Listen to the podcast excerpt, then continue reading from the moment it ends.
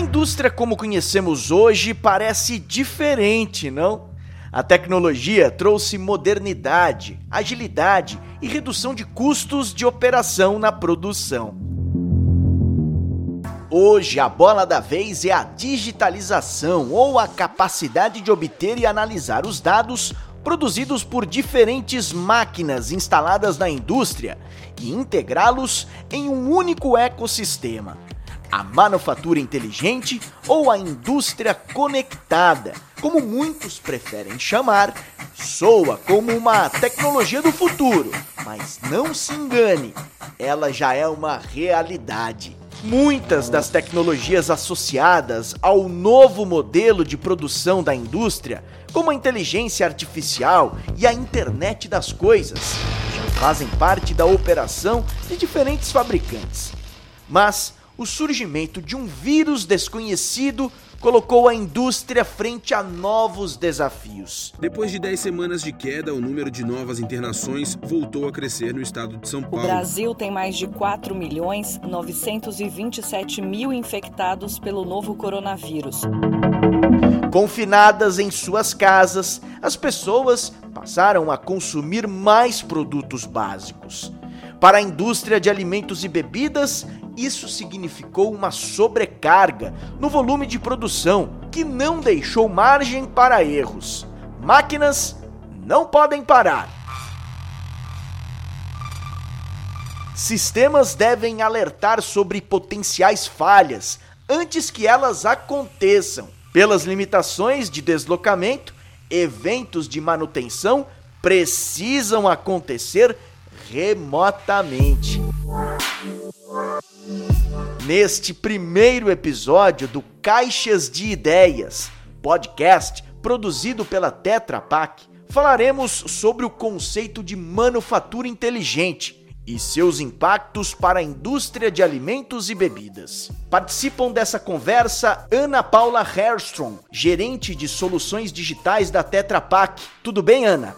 Oi, tudo bem. Marcelo Jodar, gerente executivo de vendas da Festo. Oi, Marcelo. Olá, Felipe. Obrigado pelo convite. É um prazer estar com vocês aqui nesse podcast. E Fernando Lemos, diretor de tecnologia da Microsoft. Tudo bem, Fernando? É um prazer e uma honra estar aqui com vocês. Obrigado, Felipe. Ana, gostaria muito de começar com você dentro deste primeiro episódio do Caixas de Ideias. Como a Tetra Pak define hoje a digitalização na indústria e como ela acontece nesse setor importante de alimentos e bebidas. É, Felipe, a indústria de alimentos e bebidas possui muitos desafios. Por exemplo, acesso à informação de forma rápida para tomar decisões, garantir que o alimento foi produzido de forma segura, com qualidade, otimizar a produtividade, uso da água, da energia de uma forma sustentável também gerenciar conhecimento e, e, rastrear também a cadeia produtiva desde, o ingrediente até o consumidor final, com muita transparência. Então, existem muitos processos ainda muito manuais, muito papel, muitos dados e muita dificuldade em conseguir informação relevante para se tomar decisões na, na indústria de alimentos e bebidas. Agora com você, Marcelo, em que nível a indústria brasileira de alimentos e bebidas está na adoção da manufatura inteligente? Ainda temos muito o que avançar? Bom, Felipe, é, a indústria brasileira é reconhecida pelo alto grau de abertura às novas tecnologias e inovação. A indústria alimentícia, em geral, ela tem um melhor preparo para a manufatura inteligente, é, em função do cenário que está inserida de altos volumes, mudanças frequentes de produtos em função da demanda, da competitividade, das normas sanitárias, né, e também dos exemplos que foram citados pela Ana. É, com isso, os pontos de partida são a melhoria da eficiência da produção, a disponibilidade de máquinas, redução de custos de peças e de reposição e gerenciamento de energias. São pontos que a gente vê que são seriam pontos que nós podemos avançar e de forma rápida. Então, de uma forma geral, estamos no caminho certo, Marcelo. Eu entendo que sim.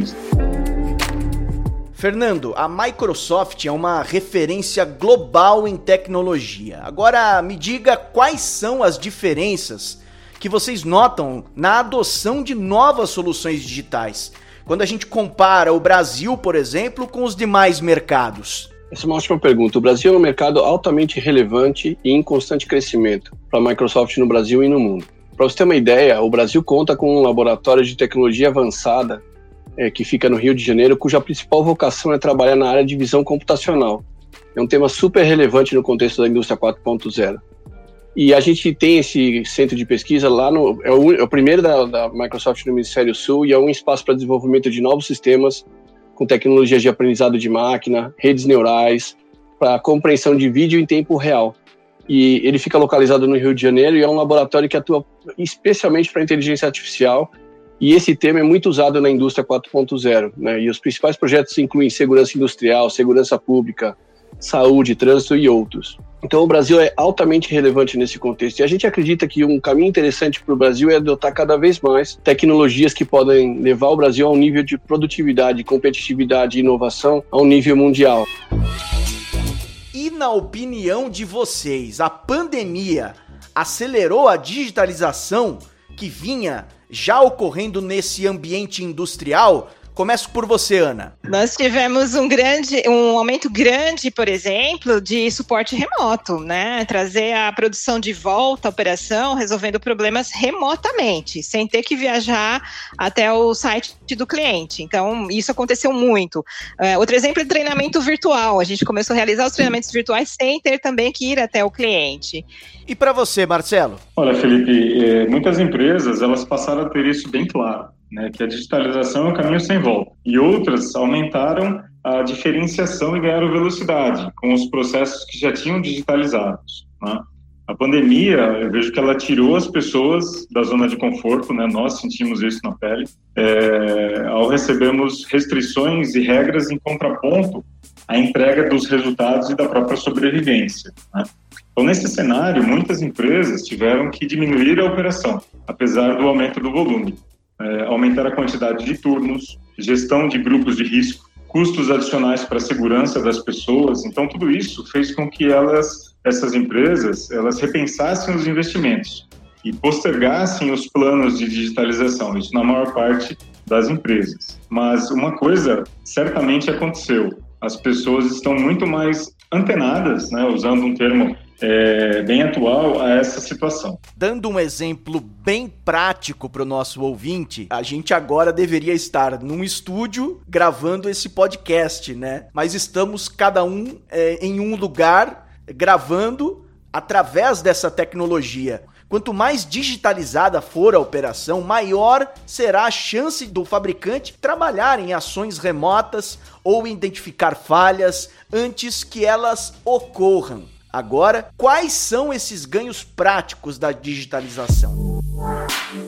Fernando, a Microsoft é desenvolvedora de uma série de aplicações utilizadas na indústria atualmente, como a plataforma Azure. Como ela vem sendo utilizada em aplicações industriais? Muito bom. As soluções de, de, nuvem têm sido usadas em diversas frentes no contexto industrial. Um exemplo que passa por uma relação de aumento de produtividade, colaborações em equipe, conexão do chão de fábrica com a alta gestão, a gente trabalha com uma plataforma chamada Teams, que roda dentro do contexto do Azure e ele permite trazer às indústrias e às empresas a colaboração em videoconferências, compartilhamento de arquivos, integração de equipes, funcionalidades de produtividade de uma forma geral. Ela permite aumentar a escalabilidade, segurança e, e uso de inteligência artificial e internet das coisas como um hub de conexão de pessoas com, a, com, a, com, as informações. O Azure ele vem crescendo fortemente a, a penetração no mundo industrial. Ele tem permitido a gente trabalhar com um conceito muito forte na indústria 4.0, que é a internet das coisas. A gente podendo conectar todos os equipamentos e todas as informações, ter sensores rodando por todos os nossos ambientes, para que a gente possa ter iniciativas relacionadas ao data driven, iniciativas baseadas em tomadas de decisões com base em dados.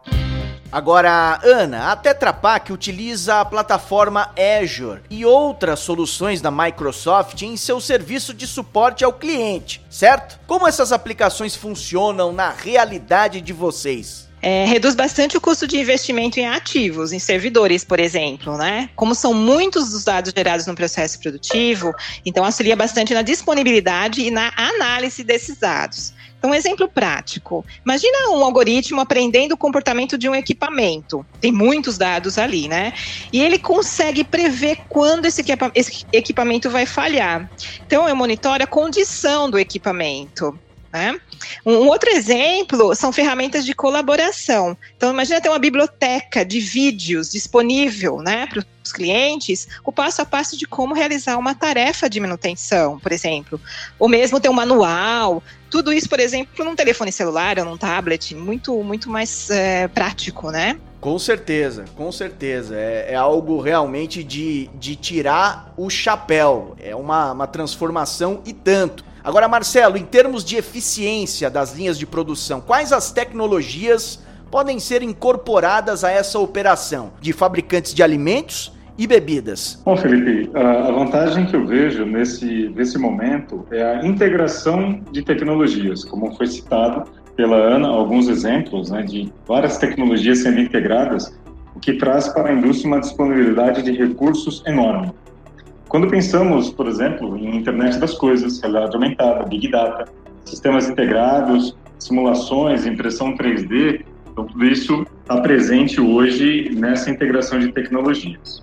É, no campo que a Festo atua, nós podemos citar um exemplo de tecnologia é, para aumentar a eficácia das linhas de produção. A primeira delas, que para nós que vivemos nesse mercado, é uma tecnologia disruptiva, é a digitalização da pneumática, ou seja, a digitalização do fluxo e do controle de ar comprimido. Dá para imaginar isso? Nem a gente imaginava que isso seria possível. É, onde um produto pode fazer a função de mais de 50 produtos, somente com a utilização de aplicativos que o configuram é muito legal essa evolução da indústria e depois ela chega na casa das pessoas de uma forma muito interessante. Você disse aí a internet das coisas, né? Hoje a gente tem home devices, vários aparelhos que a gente pode conversar e pedir o que a gente quer, ele nos atende normalmente, sem nenhuma dificuldade. Isso sim é uma evolução e tanto que já chegou na indústria e agora chega na casa do consumidor. Agora a gente tem um cenário de pandemia, né? Totalmente diferente do que a gente está acostumado. A digitalização virou um fator preponderante. Ao mesmo tempo em que o consumidor está cada vez mais atento à qualidade e à segurança do alimento, a indústria precisa criar mecanismos que facilitem a identificação de erros e impeçam que produtos inadequados cheguem às gôndolas. Ana, como a digitalização tem auxiliado fabricantes de alimentos e bebidas? É, na Tetra Pak, é, a gente tem muitos exemplos concretos, né? Então, é identificar os pontos de melhoria de processo produtivo, rapidez na tomada de decisão, redução de custo, é, conhecimento, como eu já falei. Mas eu acho que um outro ponto muito importante é, é a maior transparência com o consumidor final. Ou seja, a análise dos dados fornecidos pelas máquinas se torna um diferencial para os fabricantes, buscando aumentar ainda mais a eficiência e reduzir as falhas, né? Isso, e além disso, identificar pontos que o, o cliente não tinha visto uh, no dia a dia do, do, processo dele, né? Falta essa visibilidade para poder trazer os pontos onde eu vou atuar nessa, nessa melhoria dentro da, é, do processo produtivo. Perfeito. Então cabe aqui uma pergunta para todos vocês. Ficarão defasados os fabricantes que não investirem nessa digitalização dos processos? Fernando, Começo por você. A gente tem visto no mundo uma transformação digital em escala global. Então a gente acredita que todo negócio daqui para frente vão ser negócios digitais e as empresas, as indústrias, o mercado de uma forma geral que resistir a esse processo, infelizmente, não vai conseguir explorar todo o potencial que tem disponível no mundo, ampliar a capacidade humana das empresas e estratégica e operacional com uso da tecnologia. À medida que a computação em nuvem se incorpora ao mundo, ela vai fornecer uma base rica no qual todos podem construir e colaborar. Sem a computação em nuvem, você perde essa oportunidade. Então, a computação em nuvem é uma está se incorporando cada vez mais ao nosso mundo, ao dia a dia. A tecnologia está disponível e ela faz parte da transformação da vida das nossas pessoas, do trabalho e em todos os aspectos da sociedade e da economia. E para você, Marcelo? Bom, Felipe, como você mencionou no início, da nossa conversa, a indústria teve diversas mudanças, mas com certeza muitas, muitas delas ainda estão na primeira e nas segundas revoluções, por incrível que pareça.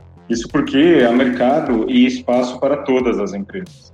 Claro que a cada ano a competitividade, mudanças de hábitos de consumo, motivados principalmente pelas novas gerações que têm adotado padrões diferentes, isso impõe aos fabricantes a constante atualização. Ana, para você, essa digitalização dos processos, quem não fizer vai ficar para trás? Olha, eu concordo bastante com o Marcelo. A gente não, não sabe se vai ficar para trás, provavelmente vai. Eu acho que vai perder uma grande oportunidade de rever aumento de produtividade, de colaboração, é, redução de custo e também responder mais rapidamente às demandas do mercado, né, dos consumidores. Como a gente já falou, os consumidores estão muito mais conectados, sem dúvida, e eles vão demandar mais. Demandam mais, estão conectados estão gastando mais, mas nem é isso que reflete, por exemplo, alguns dados. Né? No segundo trimestre, o produto interno bruto brasileiro caiu 9,7%. No ano, a queda deve ficar entre 4,5 e 5, mas alguns economistas projetam um tombo ainda maior. Em um cenário desafiador como esse, que exige reajustes no orçamento de várias empresas, como é possível elevar a eficiência na indústria sem que isso demande altos investimentos? Marcelo, toco a bola para você. Legal, Felipe, obrigado. Bom, felizmente, a confiança na indústria nos últimos meses tem atingido patamares nunca vistos antes é, desde 2013, segundo dados da FGV. O que eu acredito, e eles também, contribuirá para a reversão dessa perspectiva que foi colocada é, por você. É, eu vejo que a indústria de alimentos e bebidas ela tem muito a desenvolver, pois os problemas repetitivos aceleram a jornada, reduzindo os custos e trazendo resultados rápidos. Por isso, eu entendo que o caminho é, são as empresas e instituições se unirem em parcerias há muito o que fazer e muito já tem sido feito pelos fabricantes, pelos fornecedores, pelos institutos de pesquisa, pelas instituições de ensino, pelas empresas juniores nas universidades, pelo Senai e principalmente pelas startups. E para você, Ana? É, na minha opinião, digitalização não significa grandes investimentos, né? A Tetra Pak tem vários exemplos onde um, simples relatório com análise correta dos dados já trouxe uma grande redução de custos, porque ficou visível um problema que ninguém tinha percebido. Então, digitalização não é moda, é, não é porque é bonito e não é porque é legal que eu vou utilizar e que eu vou implementar na minha indústria, né? É para resolver um problema, uma dor e isso para trazer, claro, ter um retorno é, nesse investimento. O Fernando concorda com os dois anteriores? Eu acredito que todas as empresas têm a capacidade de entender e absorver essa transformação digital, a indústria 4.0 e as tecnologias de nuvem. O primeiro passo é você entender aonde você está hoje, aonde você quer chegar, como estão as suas concorrências no mercado local e global e como você se prepara para o hoje e para o amanhã. Tendo isso em mente, você vai fazer um plano de transformação digital dos seus negócios, um plano dividido em três horizontes, o horizonte 1, o horizonte 2, o horizonte 3, e fazer com que as iniciativas da transformação sejam agrupadas para que você possa fazer um plano de curto, médio e longo prazo. Bom, gente, muito obrigado por esse papo muito mais do que informativo, eu diria instrutivo, um bate-papo que ensinou, me ensinou e vai ensinar muita gente sobre como está o momento da indústria 4.0 bem no meio de uma pandemia. Eu agradeço demais a participação de todos vocês aqui no primeiro episódio do Caixas de Ideias, começando por você, Ana Paula Herstrom, da Tetra Pak. Olha, muito obrigado. Então, obrigada pela oportunidade de estar aqui. Agradeço, né, a todos. E algo que eu gostaria de deixar aqui para vocês é que no mundo digital a gente tem que sonhar grande, começar pequeno, mas o mais importante é começar. Vamos começar de alguma forma, não é, Marcelo Jodar? Ok, exatamente. É, concordo com a Ana e complemento que a prudência é muito importante nesse processo de digitalização. As empresas elas devem seguir um caminho que se adeque à sua realidade. É, a Ana colocou muito bem é, que as empresas realmente elas têm que entender qual o momento delas, mas pensar grande. E mais importante também do que é, ter prudência é importante alinhar a cultura da empresa aos seus valores e às pessoas Legal, Marcelo Jodar é gerente executivo de vendas da Festo. Obrigado a você também, Fernando Lemos, diretor de tecnologia da Microsoft. É um prazer e uma honra ter participado aqui com vocês. Muito obrigado. Este foi o Caixas de Ideias, podcast produzido pela Tetra Pak. Nos próximos episódios falaremos sobre embalagens conectadas e sobre novos hábitos de consumo impactando a produção de alimentos e bebidas. Fica aqui o convite para você nos ouvir nos principais agregadores de podcasts. Eu sou Felipe Esboril e logo voltamos com novos conteúdos. Até mais!